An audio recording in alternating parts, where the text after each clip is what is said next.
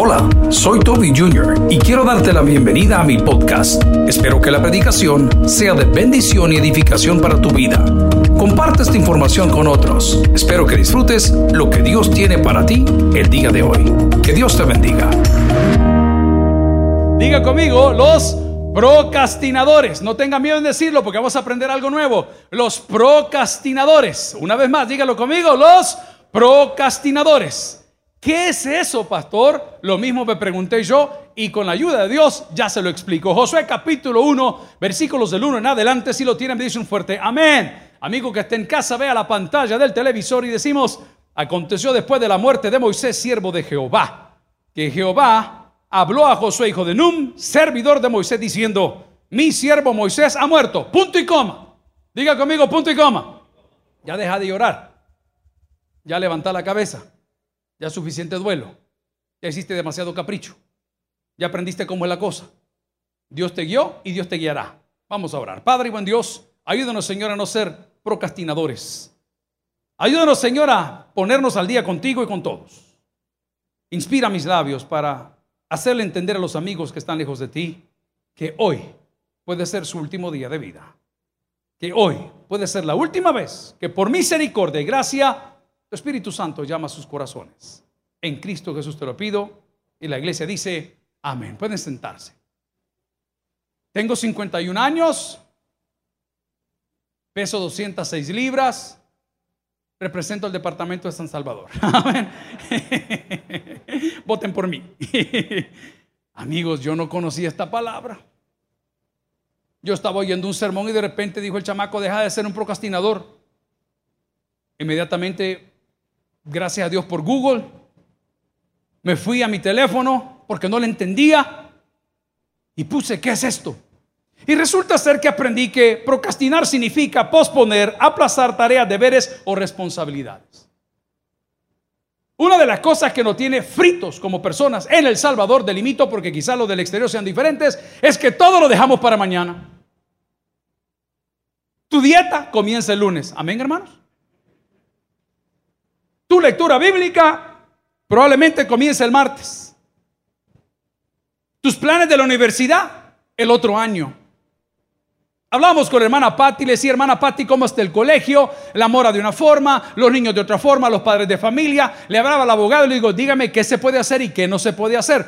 Queremos saber hasta dónde tenemos un margen de maniobra, programas de becas, las cosas que hay que pagar. Casa Malguapa hablaba de esos polvos que se tiran ahí sobre las máquinas, solo esa factura, este señor es de 7 mil y pico de pesos. O sea, son cosas que aquí están, que hay que ver cómo se arregla. Entonces yo quería tener un, un diagnóstico de qué pasaba y cómo va la cosa. Y viera qué curioso encontrar a muchos de nuestros colaboradores de esta iglesia que cuentan con una beca que simplemente sus hijos dejaron de estudiar por la pandemia. ¿Qué te dio en el cerebro o te dio en los pulmones? ¿A dónde te dio? ¿Que acaso toser no te puede hacer multiplicar o qué? Y le digo a la hermana Patti con mucho cariño y con mucho dolor, las personas que abandonaron sus estudios no califican, ni calificarán, ni hoy ni mañana para una beca. ¿Por qué? Porque hay gente de afuera que anda viendo cómo paga una colegiatura, que anda viendo cómo ayuda a sus hijos, que anda viendo cómo los saca adelante, los maestros con sus clases virtuales, los servidores topados. Así decía la nueva lista de útiles para el 2021. Laptop, ¿cuándo en la vida? Wi-Fi, ¿ah? saldo, antes que era un borrador, ¿ah? una regla de la Hello Kitty, un estuche de, de Pikachu, amén. Ahora las cosas cambiaron. ¿Y qué sucedió con nuestros padres? Son procrastinadores. Personas que están aplazando constantemente y somos y son un hiper mal ejemplo para sus hijos. Dios no deja para mañana lo que te puede dar hoy. Dios no aplaza las actividades, Dios no dice cuando tenga tiempo, Dios dice siempre estoy aquí, siempre estaré contigo, como estuve con Moisés te voy a acompañar a ti, eso sí papadito, ponete los pantalones como dijo King Flip, apretate el, ajá, en la nueva canción del Salvador y comienza a caminar. Porque los problemas que tenés en casa hoy no son problemas de Satanás atacándote. Es tu haraganería espiritual. Es tu comodidad espiritual. Es la manera fracasada con que siempre has hecho las cosas. Ve, la llanta tiene un tornillo. Mañana la arreglo. Ve, la pila tiene una gotera. Mañana la cambio. Ve, hay una gotera aquí. El otro invierno, cuando deje de llover. Y esos problemas te han costado tu matrimonio. esos problemas te han costado el trabajo, porque tu jefe te lo dijo. Necesito este reporte, necesito este reporte, necesito, yo tengo hijos, no tengo colegas, tengo hijos, hay que andarlos arreando todo el tiempo, resolverme el problema, llamarle al muchacho, es que no dice nada, así que para eso te pagan, para que lo resolvas, para que lo hagas. Cristo hoy en la mañana te digo, para eso pagué yo en la cruz, arreglar tu problema. Él no se va a bajar del madero para arreglar tu casa. Él no se va a bajar del madero para arreglar tu closet o tu desorden financiero. Tú eres el problema, tú eres el responsable. Él no se va a bajar de la cruz para educar a tus hijos, son tus hijos. Deja de aplazar las cosas para otro día. ¿Qué te puedo decir? Tu entrega a Dios entrega a Dios. Mañana no, hoy sí, el último trago, la última semita. Puse una foto bayunquísima de un gordito que está apoyado así sobre un sillón y decía, este soy yo después de atravesarme 10 tacos y dos tortas mexicanas, ¿verdad? Es demasiado tarde. Mañana, querido amigo, mañana, querido televidente, puede ser demasiado tarde. Dios habiendo hablado muchas veces Muchas veces a través de todos los profetas, yo no estoy diciendo que los pastores seamos profetas, pero ¿cuántos hermanos no has escuchado? ¿Cuántos consejos no te dieron? ¿Cuántas veces no has visto un pensamiento que te cambió la cabeza y estás dejando las cosas para mañana? Tu entrega a Cristo debe de ser hoy, no mañana. Tu deseo de cambio de vida debe de ser hoy, no mañana. Yo sé que hay compulsiones, yo las tengo. Los hombres de la Biblia tuvieron compulsiones. Muchos de nosotros tenemos compulsiones, pero la diferencia entre un hombre cristiano y un hombre no cristiano es que el cristiano con todas sus compulsiones nunca se cansa de luchar. ¿Por qué? Porque tengo una inspiración que dice, nadie te podrá hacer frente en todos los días de tu vida. Como estuve con Moisés, estaré contigo, pero hay dos requirements, hay dos requisitos. Solamente esfuérzate y sé muy valiente. Decía mi pastor general y fundador, la palabra más difícil es un no y es poderosísima. No, no lo voy a hacer. No, me niego a hacerlo. Amor, dame un beso. Nunca. A mí no tampoco. No me niego a hacerlo. Pero ¿qué pasa con nosotros? Mañana, mañana, mañana. Amigo y hermano, el tiempo está exclusivamente en las manos de Dios. Yo no puedo hacer planes para 20 años, yo quisiera hacerlo y parece fatalista lo que les estoy diciendo. Ahí puse un, meme bayunco para variar ahí en Instagram el día ayer y decía, suspendan la fiesta de mi suicidio porque me tomé todas las pastillas y eran vitaminas, hoy estoy más fuerte. Mañana, mañana, mañana hablo con ella, mañana hablo con él, mañana le digo, mañana le llamo, hoy Tienes un problema con alguien, arreglalo hoy. Y el primer problema que tienes se llama pecado. Y la paga del pecado es muerte. No puedes seguir en libertad. Es por eso tu escasez. Es por eso tu depresión. Es por eso tu dolor de cabeza. ¿Por qué? Porque has dejado para mañana. Ya no oras, ya no lees, jamás has ayunado. Y dices, ay, es que la iglesia está cerrada. Yo no puedo servir al Señor. Al Señor no se le sirve en la iglesia. Al Señor se le alaba en la iglesia. Se le sirve en la calle. Allá se le sirve siendo amable con la gente, dando buenas propinas a los que te llevan la comida, diciéndole al muchacho que está en el semáforo, mira, aquí está, veníamos de dejar una pieza a un amigo, nos dimos la tarea de restaurarle su moto. Él dice que es porque lo queremos, no es porque la moto daba pena. Ahí estaba la moto con menos amor que el que la mamá le dio a él. ¡Cha pedazos!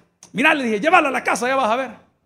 En la segunda que hacemos, el capitán me ayudó con un windshield para el otro pastor. Tráela, le dije.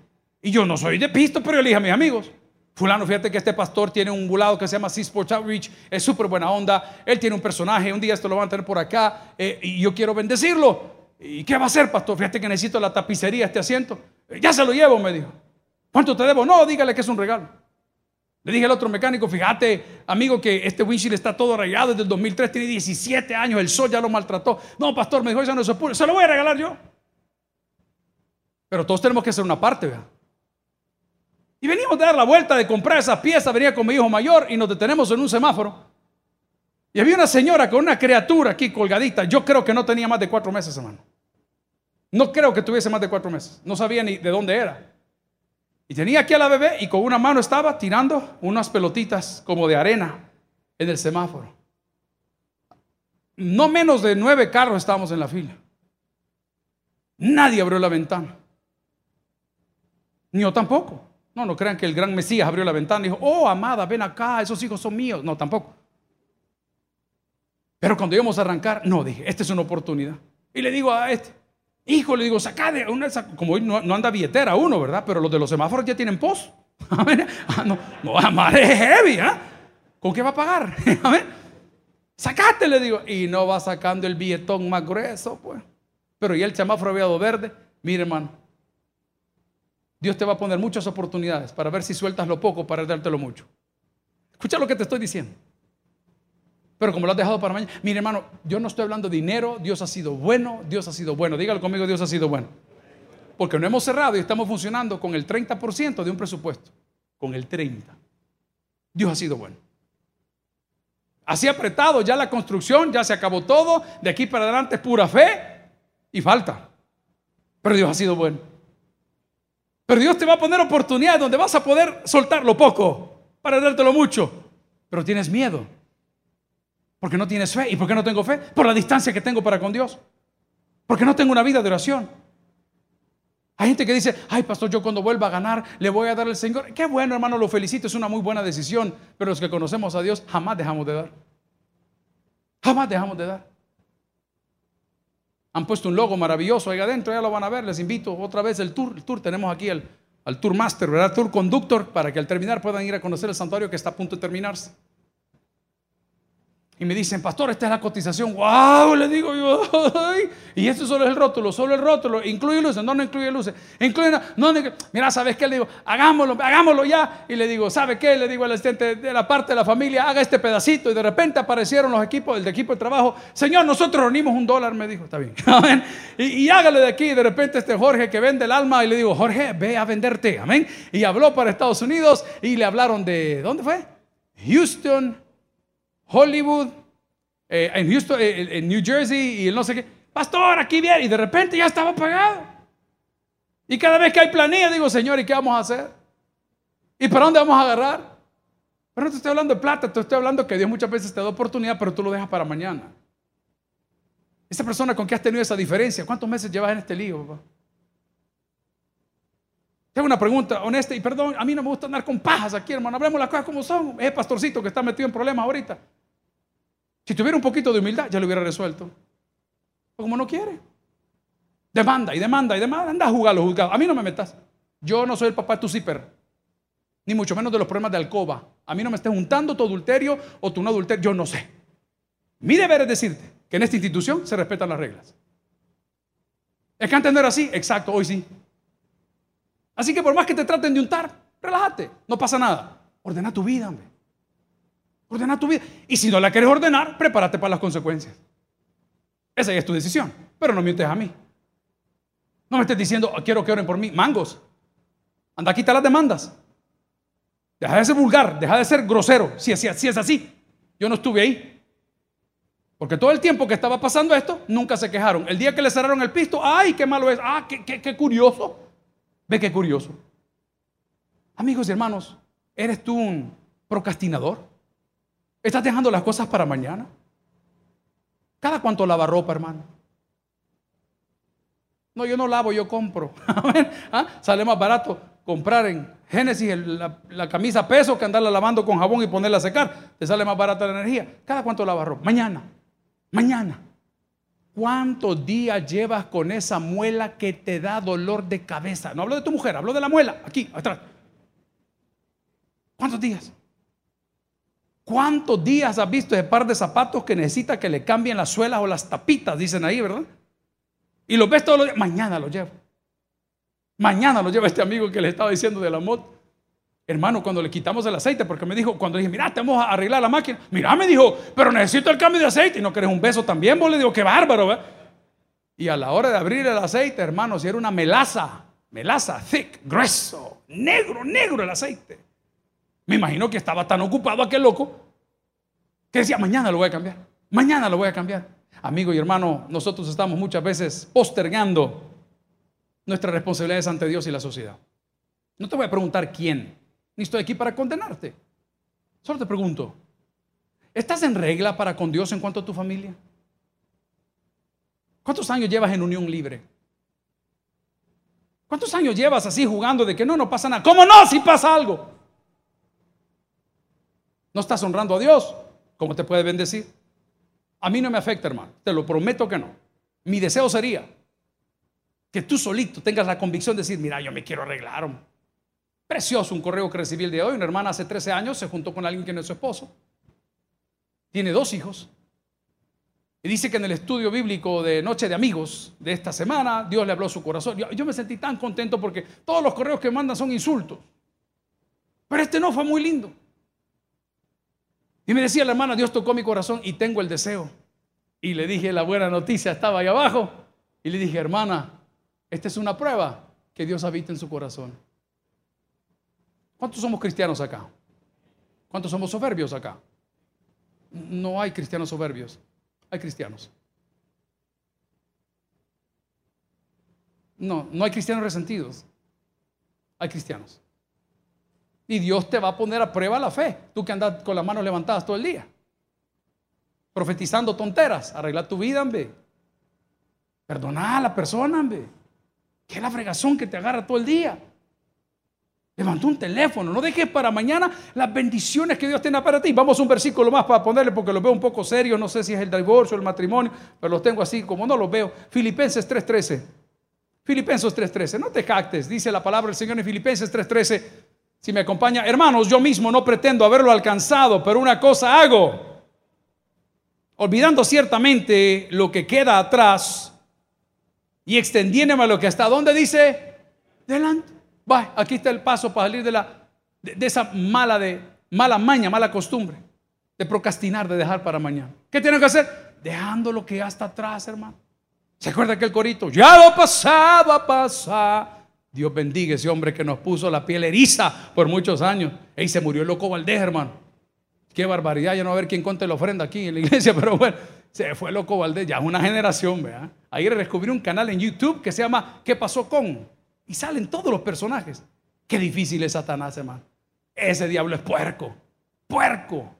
Mire, salen todos los actores y actrices que durante la década de los 90 y en el año 2000 comenzaron a tener éxito en las películas. Y como por haber reportado un error de un abuso de autoridad, de un abuso físico de los grandes patriarcas de esos lugares, les cerraron toditos los contratos. Y sale artista y actriz tras actriz tras artista, deprimidos, en bancarrota. ¿Se acuerdan de Doc Dynasty? El de los patos que eran así cristianos. Le cerró A&E, le cerró toda su programación porque el tipo estaba en contra de las bodas de personas del mismo sexo, porque estaba en contra de los grandes zafarranchos que tienen allá en Estados Unidos hoy por hoy, estaba en contra del el pensamiento de los demócratas en Estados Unidos y le votaron absolutamente todo. Qué alegría me dio cuando sale el reportaje y dice, al final de todo perdieron la catorceava temporada, cerraron el programa, pero la empresa de la familia sigue siendo bendecida. ¿Sabes por qué? Porque Dios está donde hay orden, hermano. No, si el trabajo te lo pueden quitar, ¿y para qué querés estar en esa jaula de las locas? Si usted está sacando de un problema, lo que pasa es que no lo quiere ver así. Siempre lo ves como fracaso. Y los televangelistas que te predican la prosperidad te dicen, Dios quizás te está pasando un juicio. No, papá, si Dios también trabaja de noche. Cuando los grillos suenan, Dios está trabajando en tus problemas. Cuando tu cabeza reposa, cuando duermes, cuando cierras los ojos, Dios está trabajando en tus problemas. Y dice la palabra, si me acompaña en Filipenses 3:13, me alejo por los lentes, no crean que es por piquete, hermano, amén. Dice la palabra, hermanos míos, yo no pretendo haberlo alcanzado, pero una cosa hago, olvidando ciertamente lo que queda atrás. ¿Y qué es lo que queda atrás? Tu pasada manera de... Pero ese es bien amplio. Tu pasada manera de pensar, tu pasada manera de actuar, tu pasada manera de beber, tu pasada manera de vengarte, eso ya quedó atrás. No vas a poder salir porque sigues aplazando las cosas por las cosas que te sucedieron. Si tú eres una nueva criatura, Él te hizo nuevo, te dio un corazón nuevo. ¿De qué te estás quejando? Tú ya no caminas por vista, tú caminas por fe. Amigos y hermanos, el día de hoy entrega a Dios tu vida porque si eres un procrastinador, pueda que mañana no tengas la oportunidad. Entrega a Dios tu familia porque eres un procrastinador. Pueda que mañana esa persona tome otra decisión. Por favor, entrega tu vida al Señor para que Él haga maravillas en ti. Procrastinar, amigos y hermanos, es posponer, aplazar tareas, deberes o responsabilidades. Y es tan grave lo que te estoy hablando que los psiquiatras y los psicólogos lo han llegado a catalogar como un trastorno mental. ¿Conoce usted a alguien así? ¿Conoce usted una persona que le pide, mañana te lo traigo, como sus 20 pesos? Sus 20 pesos. Mañana te los pago. Mañana te los doy. Mañana, ¿ah? conoce una persona. ¿Cómo te puede bendecir Dios? La palabra del Señor, si me acompaña, por favor, en Deuteronomio 5:32, dice la palabra con mucha autoridad. Deuteronomio le dije que es el libro de, segundo libro de la ley. El primero era Levítico. que es un procrastinador? Las personas que estamos aplazando las cosas para otros días y Dios tiene retenida, detenida tu bendición porque no quieres arreglar las cosas. Lo primero que tienes que arreglar, tu comunión con Dios. Lo segundo que tienes que arreglar, tu comunión con tu familia. Lo tercero que tienes que arreglar, tu estado marital. Lo cuarto que tienes que arreglar, tu problema de finanzas. Tu problema de finanzas. Vea lo que dice la palabra en Deuteronomio 5:32. Si alguien está aprendiendo algo, dígame un fuerte amén. Mirad pues que hagáis como Jehová vuestro Dios os ha mandado. ¿Y qué dice? Y no os apartéis ni a diestra. Bye. ¿Y cómo dice la Biblia que tengo que actuar? Sea tu hablar.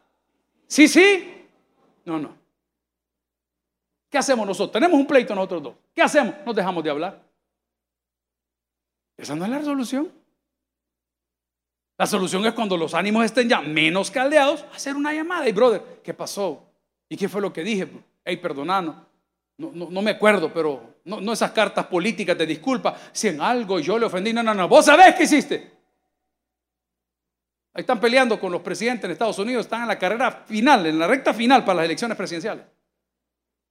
Están mandándose cartas abiertas. Si en algo yo fallé, ¿cómo que si en algo yo fallé? Tú sabes en qué fallaste. Ese es como orar hipócritamente. Señor, si en algo te he fallado. y el Señor tiene como que es contador de billetes.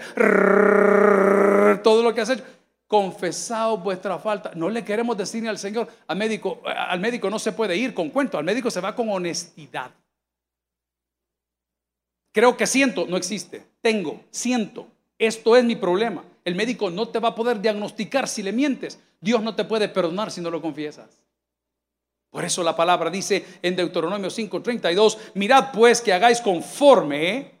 o como Jehová vuestro Dios os ha mandado. No os apartéis a diestra ni a siniestra. ¿Por qué? Porque el cuerpo de Cristo cuando deja las cosas para más tarde se debilita. Ustedes saben cuánto tiempo he calentado yo ciertas decisiones desde que me han permitido predicar como pastor general aquí. Tres años. Me tardé demasiado. No, papá, me tardé demasiado. Si hay que hacerlo ya. Tengo dos personas claves en la institución con un problema de carácter severo, severo. Creen que tienen, no sé por qué, razón que rendirles tributo ese fenómeno lo llamo la vaca sagrada. Que hay que rendirle culto para poderle preguntar algo. No, papá. Dos. Esta semana toqué los dos botones. ¿Y qué sucede? enojado. Mi hermano, perdóneme. No le podemos dejar pasar esto. No, hermano. Esto hay que arreglarlo hoy. ¿Cuántos han experimentado el dolor de un uñero alguna vez? Digo uñero por no decir adulterio. Levanten la mano de todas formas. Amén. ¿Ah? ¿Ah? Tú sabes que lo andas ahí. Así andas el dedo, ¿ves? Como que es bombón. Como que es la nariz de chirajito. ¿Y qué haces? Le pones algodón para que no topen el zapato, pero ahí lo andás, ahí lo andás. Mira, voy a arreglarme el uñer, voy a arreglármelo y de repente cuando ese volado se revienta y cae y te lo cortan. Ay, padre, ayúdame. Y el Señor te dice, hijo, todos los días cuando te punzaba era yo. Era yo diciéndote, anda ya, anda ya, anda ya. O como aquellos que estamos en otro tipo de problemas morales, cuando vienen las cosas volando por todos lados y te agarra aquella espiritualidad, esa que sale de aquí. ¿Y qué te dice? Arréglalo ya, arréglalo ya. No, ¿tú crees que no? No, ahí está el Señor. No se aparte ni a un lado. Arregle ese problema, hermano. Mi papá me dijo, todos son importantes. Nadie es indispensable. Cuidado, eso aplica para todos. Si yo me muero mañana por alguna razón, se levanta otro pastor aquí, se levanta una predicadora, ¿qué lo sé? Yo no sé. Yo no soy nadie es indispensable. ¿Somos importantes? Sí, claro. Pero para el Señor es importante que te pongas a cuentas con Él. Hoy, hoy, hoy pueden venir por tu alma. Hoy.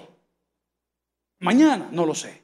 La palabra del Señor, si me acompaña en Deuteronomio 5:32, dice, mirad pues que hagáis conforme o como Jehová vuestro Dios os ha mandado, no os apartéis ni a diestra ni a siniestra. Necesito arreglar mi comunión con Dios, necesito arreglar mis temas de arrepentimiento, necesito arreglar mi problema familiar, necesito arreglar mi problema de finanzas, necesito arreglar mi poca comunión con Dios. Yo estoy leyendo Oseas. ¿Alguien sabe quién es Oseas? Oseas, no sé. Amén. Oseas. ¿Es un profeta? Menor. Le soy bien honesto. Voy saliendo de Daniel. Llevo ese orden. Pero como me ha costado leer Oseas. Se lo puedo prometer. Son problemas muy míos, no lo sé. Pero es que cuando lo comienzo a ver y veo el contexto, cuándo fue escrito, por quién fue escrito, para quién fue escrito y cuál fue la misión de Oseas, es que, es que no, no es lo mismo, pues no sé. Y, se lo prometo que, que, yo lo leo electrónicamente mientras hago un poco de ejercicio. Ahí lo tengo posteado, ahí el volado. Ay, lo veo y me llama más Twitter. Y me llama más Instagram. Y me llama más Facebook y me llama ¿ah? y estoy en esa lucha. Entonces, ¿sabe qué hice?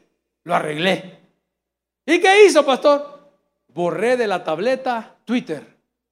Borré de la tableta Facebook. Borré de la tableta Instagram. Y ahora lo hago en el teléfono. Amén. Porque estoy con el teléfono caminando, leyendo la palabra y, ah, y veo, ok, arreglalo hoy. Arreglalo hoy. ¿Qué nos debilita como iglesia? La falta de comunión con Dios. Este mediodía tenemos una reunión con los servidores de seguridad. ¿Mm? Y le tengo una noticia maravillosa para todos. El ministerio está disuelto. Ah, ya se las dije. Porque nosotros no queremos matones. Queremos cristianos. Aquí matones no hay, hermano. Matones están en otro tipo de... Esta es una iglesia. ¿Y cómo puedo saber si está apto para servir? Bueno, veamos cómo está su vida. Veamos cuál es su testimonio. O si lo vienen a cobrar aquí, todos los negocios chuecos que andan. O si vienen aquí a buscar. El problema es ese, que dentro de, es que la iglesia es para almas enfermas. ¿Qué quieren cambiar? No para venir a enfermar a todo el mundo. No, ese relajo. Debes cambiar, venite a la casa del Señor. Claro, hermano, aquí te damos una mano amiga, aquí te vamos a encomendar. Pero venir aquí, echarnos, como puse en un tweet esta semana, que la cabra, por más que se pinte de oveja, siempre huele a cabra. Las cosas no pueden cambiar. Amigos, hermanos, la palabra del Señor me dice en Proverbios, reforzando la idea de Deuteronomio, capítulo 4, versículo 27, no te desvíes a la derecha ni a la izquierda. ¿Cómo puedo dejar de ser un procrastinador? Aparta tu pie del mal. Vamos a definir la palabra mal, lo que no te conviene. Todo me es lícito, pero no todo me conviene. Todo me es lícito, pero no todo me edifica. Y lo que no me edifica, ¿qué hace? Me destruye. Muy bien, muchachito. Muy bien. ¿ah? Lo que no me edifica, me destruye. Vale, les doy un ejemplo. ¿A cuánto le gusta el queso, hermano? ¿Sabe qué hacía mi papá? Mi hermana Patti no me deja mentir. Él se iba en su motocicleta los días jueves al kilómetro 80 y algo de la costa con un jugo de naranja Formos. Cuando el jugo de naranja Formos existía, no sé si existe todavía en un cartón color naranja, literal, anaranjado. Lo ponía a frizar el día antes eh, eh, en el freezer. wow, esto es ciencia pura, hermano. ¿ven? Lo ponía a frizar en el freezer y ya la mañana lo envolvía en papel periódico. Pero yo no entendía para qué era el papel periódico, sinceramente. ¿eh? Y dicen que eso lo que hacía era preservar el frío agarraba una mochilita pequeña que amarraba en el respaldo de la moto y llevaba una libra de queso o media libra de queso. Los petacón, no sé si vienen en uno en la libra, media libra, media libra, media libra de queso. ¿Y sabe qué hacía el patrón? Lo bañaba con miel. Y decía, ¿esto comía Jesús? Sí, papá, le digo, pero no a la libra entera, no te pelees tampoco. O sea, santo Dios, esto come el pastor, se mete y van dos bandejas que te ha hartado. No, hermano, pero a mí el queso me fascina. ¿Alguien dice amén? ¿A cuánto le gusta la, pizza? No me estoy desocado, a mí me gustan los panes chucos, pero la pizza, la pizza en sí. Pero hay una pizza que tiene un tipo de queso tan rico, hermano. Mira, aquí lo ando, mira. Aquí, amén. Ok, ese es mi problema entonces. Todo es lícito, pero no todo. Va, si comiste queso a la mañana, no lo comas al mediodía. Si lo comiste en la mediodía, no lo comas en la noche. Si te sopla, no comas. Amén, así de fácil, no más a complicar las cosas. Intolerante a la lactosa, pero todo me lícito, pero todo me conviene. Hago un balance, hermano. ¿Qué sucede conmigo? Ah, yo quisiera comer queso en todos los tiempos. Ese gran chipús de queso fresco. Ayer nos dieron un poquito con unos frijoles. Porque entre más fino el restaurante, más chiquita es la comida. No sé si se ha fijado. Literalmente ahí se aplica, me da unos platanitos. Así le traen a uno, veas. Me da unos frijolitos, cabal, así, mire. Y en el mercado usted dice, me da unos frijolitos, media libra así de casamiento, mire. Hasta con gorgojo, on, vea, todo. Pero ¿a qué voy, amigo y hermano? Dice la palabra en Proverbios, no te desvíes ni a la derecha ni a la izquierda. Aparta tu pie del mal. Les he dicho que están empecinados en ligarnos a malos temas como iglesia, pero una guerra todos los días es para denigrar. ¿Sabían ustedes que están aquí sentados? Que esta iglesia que usted está viendo ahorita por televisión, escuchando por radio en un podcast, atiende a más de 6.200 niños en CDIs. ¿Lo sabía usted? ¿Sabía que tenemos 29 sedes donde niños son tratados y desarrollados desde la edad que se pueden inscribir hasta los 22 años? ¿Sabía usted eso? ¿Y por qué no publican esas cosas? Porque no lo saben. Es que dice la palabra que lo que hace un hermano, y son hombres héroes, pastores de esta organización. A los malos, ¿y por qué no van a hablar de los buenos? Hay un montón de buenos, buenísimas personas. En hospitales, en esto, en lo otro. No, lo malo, lo malo, lo malo. Es que Satanás está bravo porque fue derrotado en la cruz del Calvario. Y estará bravo hasta el día del juicio donde será destruido eternamente. No se aparte ni a la derecha ni a la izquierda. Y ustedes son de arena. Y ustedes son del frente. Y ustedes son golondrinos. No, nosotros somos cristianos. Nunca se lo olvide. No sé por qué sus máscaras son celestes a todo esto. ¿Ah? Papá, no te apartes, hombre. Deja de ser un procrastinador. No deje para mañana lo que puede. Y mi deseo de esta hora, que me quedan solo tres minutos, es que las personas que lograron venir al estudio hoy, de, esta, de este humilde mensaje, es que se vayan a casa y arreglen sus problemas. Yo no quiero aplausos, no queremos una iglesia llena, no, no, no, queremos personas naciendo de nuevo. No queremos que nos vengan a decir, y nosotros los servidores, ¿dónde vamos a parquear? No nos traigan carro, de los parqueos para los nuevos. No queremos aquí el equipo de hombres de negro. No, no, eso, es noventero, eso, eso ya pasó. Aquí la ciruela, la, la, la, volada esa, la, la, chuncha, ¿cómo las luces, la sirena, los fusiles. No, eso, eso, eso, es otra cosa, hermano. Eh, eh, eh, por favor, ubíquese. Dios nos ha perdonado la vida y lo ha hecho con un propósito el hombre hizo un maravilloso trabajo con su equipo. Pero es nuestro deber llevarlo a otro nivel. ¿Y cómo lo vamos a hacer, pastor? No vamos a dejar para mañana lo que podemos resolver hoy. Quiero reforzar la idea. ¿Cómo lo hago? La Biblia lo dice. No paguéis a nadie, sino venced del mal con el bien. Ahí está. Es que es tan fácil que usted lo diga. Mire, hermano, usted no tiene una idea. Si, si aquí las batallas son de todos los días. Estaba viendo que han sacado una noticia hoy en un periódico de los que circulaban un montón, no sé si hoy todavía lo hace, de un cantante que se ha hecho muy famoso por una frase. Imagínense en dónde no hemos estado nosotros. Que esta iglesia, ese cantante nos puso una demanda en los juzgados porque dijo que la iglesia se había comprometido a hacerle una producción musical. Hermano, y nosotros cuando hemos patrocinado cumbias, hermano. ¿Me entiende dónde venimos? Difamaciones, demandas, algunas cosas quizás fueron verdad, no podría negarlo todo. Pero yo no puedo pagar a nadie mal por mal. Porque el día que lo hago, estoy al nivel de ellos. No, papá, no deje para mañana lo que puede resolver hoy. ¿Cuántos van a comenzar la dieta hoy? Mire los de la radio. Solo ahí tengo como dos toneladas en la, en la cabina. Le digo a los muchachos que me aflige, me aflige. Le dije, ¿qué pasó con su azúcar? Algo pasó esta semana, ¿no? Le digo, miren, pesos pesados, papá. Nadie pesa menos de 200 libras. Solo Juan Carlos que le en Caparina, que ya lo tenemos. Pero pesó, pesa. ¿A qué voy, amigo? Ey, no deje para mañana lo que puede hacer. ¿Cuántos tienen pleitos entre los que están aquí? No señalen, pero estos dos no se hablan. Pero arreglen lo que están haciendo hoy, hermano. Te voy a contar qué va a pasar. Moisés tenía una gran responsabilidad y andaba bien abatido. Me imagino que Moisés, cuando andaba caminando por el desierto, dijo, yo puedo. Yo puedo. Yo lo hago. A mí déjamelo. Yo te lo arreglo. Un día le topó la cuerda, lo estoy narrando de una manera ridícula. Y le dijo al Señor, Señor, o tú descendes o yo me voy. Matame, le decía. Matame, pero yo con este pueblo no quiero lidiar. Así le decía. Él había esperado demasiado tiempo. Sabía que el pueblo tenía ídolos. Sabía que el pueblo adoraba otros dioses. Sabía que el pueblo tenía otras prioridades. Y no le dijo nada. Hasta que el problema se salió de control. Los gringos tienen una palabra que se llama intervención, intervention. Normalmente lo hacen con una persona con adicciones. Nosotros en nuestra casa con mis hijos lo hemos hecho más de alguna vez, por alguno de ellos. Donde nos sentamos en la mesa, donde comemos, y aunque todo lo que se diga es horrible y fuerte y feo, se dice. Se dice.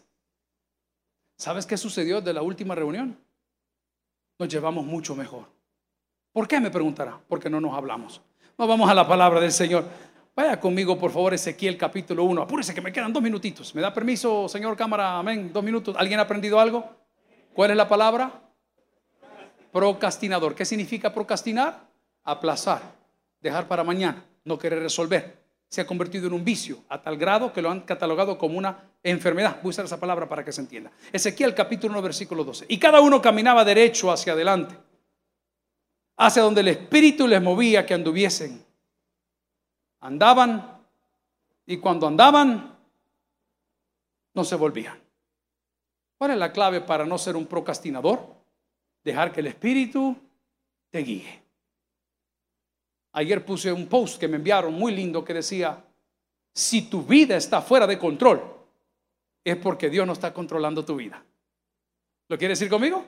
Si tu vida está fuera de control, es porque Dios no está controlando tu vida. Voy a hacer una pregunta para, no se ven ustedes en la tele, solo sale el payaso mayor aquí. ¿Cuántos de los que están aquí se han identificado con la palabra procrastinar?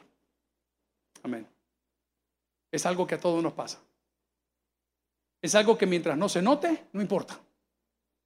Pero de repente te das cuenta que estás preso, que no hay retroceso.